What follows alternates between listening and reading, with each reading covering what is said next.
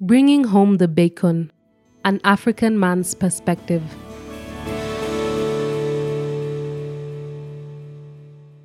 The statement, bringing home the bacon, has always baffled me, especially since bacon was and still is a rarity, mainly due to the price, which made me believe that the statement referred to bringing home some exotic item.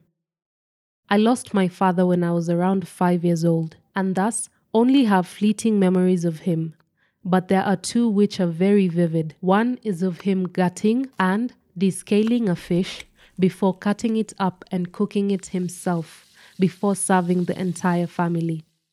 This memory of my father not only being in the kitchen, but actually cooking has resulted in me being conflicted with the issue of men not being expected to be in the kitchen, least of all, good cooks, apart from as chefs in restaurants. The other memory is of my father making me breakfast before dropping me off to kindergarten. The fact this one has remained etched in my memory makes me believe it must have been the last time I saw him alive, but let me leave that to my shrink to dig up.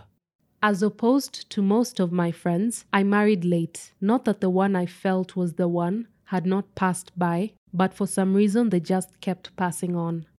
The reason remained unclear to me until a time that I invited some female workmates to my house just to chill.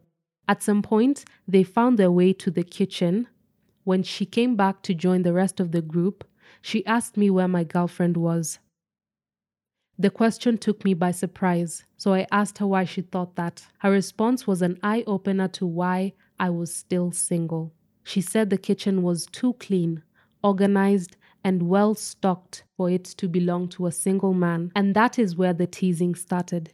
Another of my female workmates chipped in saying that the iron lines to my trousers and shirts were a clear indication that I must have had a live in girlfriend. After vehemently refuting the existence of a live in girlfriend, I asked what they thought of the order in my house and my life.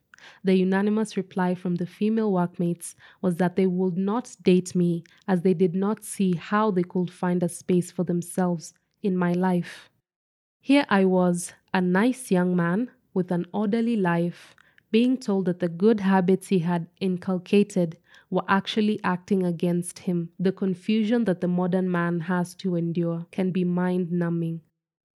Fortunately, there was a woman outside that room who thought differently about my tidiness, and that's why I finally got married, even though one of the first things she did was make me persona non grata in the kitchen. I was usually allowed into the kitchen unsupervised on Sundays to make my killer omelette for the entire family, an act that was wrestled away from me by my son before he had even turned 10 years old. Getting pushed around in one's home by your own flesh and blood is a humbling experience. Unfortunately, for some, it is traumatic. So, there I was with all my hard earned skills, not allowed to practice. Over time, I accepted the situation and even became a defender of the status quo, all until COVID hit and we had more time on our hands than we knew what to do with. As many of you might have experienced the many new businesses that popped up, one that crossed my social media groups was someone providing fresh pork.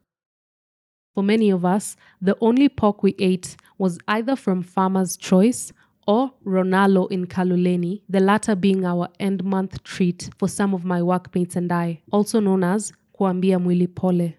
While surfing the web, after having read the advertisement for fresh pork, I decided to look up related recipes. Most of them were fairly straightforward, such as honey glazed spare ribs, pan fried pork chops, and stir fried pork. But what caught my attention was homemade bacon.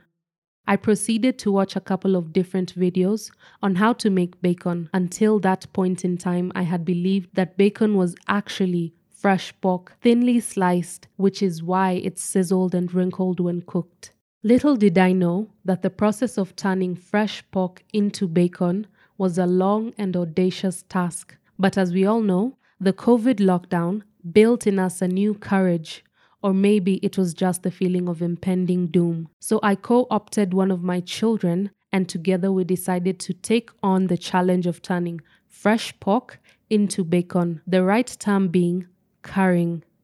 I proceeded to order the pork belly. To cut a long story short, a week later, we have a few strips of streaky bacon that we proceeded to cook and devour, after which we noted that there wasn't that smoky flavor. A quick search indicated that after currying, one needs to smoke it, and I don't mean in a pipe. This gets me to the point where I started contemplating the statement, bringing home the bacon, at which point it became clear that it did not refer to a returning father bringing the remainder of the roast meat from his sojourn to the local watering hole or the kilo of steak he had been sent for 12 hours earlier. I will avoid the discussion on who sent him and why he was sent, as I am sure all of you can completely deduce.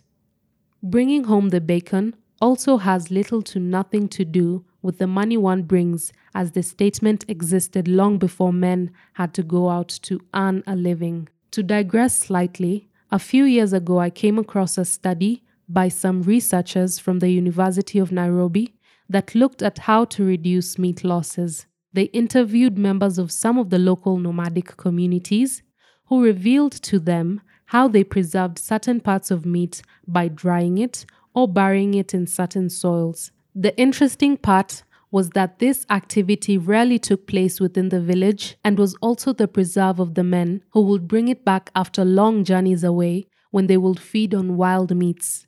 They would then preserve some of them to be brought to their families when they returned back home. That final learning is very telling, as it indicates that the statement, bringing home the bacon, is more global than one would have previously imagined, and thus raises an interesting issue about the role of the man in the home when it came to providing food for the family. They might not have been involved in the daily preparation of meals, but every so often they would bring to the table food they had prepared with their own hands. Sadly, today, most men are made to believe that their only responsibility is to go out and make money and nothing else. When their physical presence is required, will usually be to act as a driver or a disciplinarian. If that is all that the man has been reduced to, then it could explain the trauma many are going through today as they try to find a purpose especially when the purpose of their fathers no longer exists in the new dispensation called family. To you, my fellow men, find your bacon. Note that just buying something and bringing it home does not count. You need something of which you have put in your time. Mine is preparing granola cereal from scratch, and as mentioned earlier before, it was making omelets on Sundays.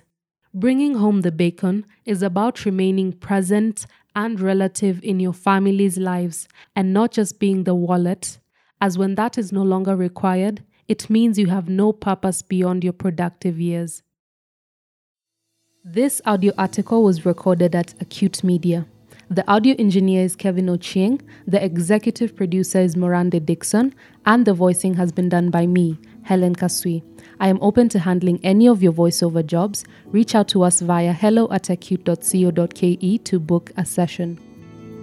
Follow the author of the article, Robert Yawe, on Twitter at Coach Yawe, Yawe spelled as Y A W E. This is an acute media production.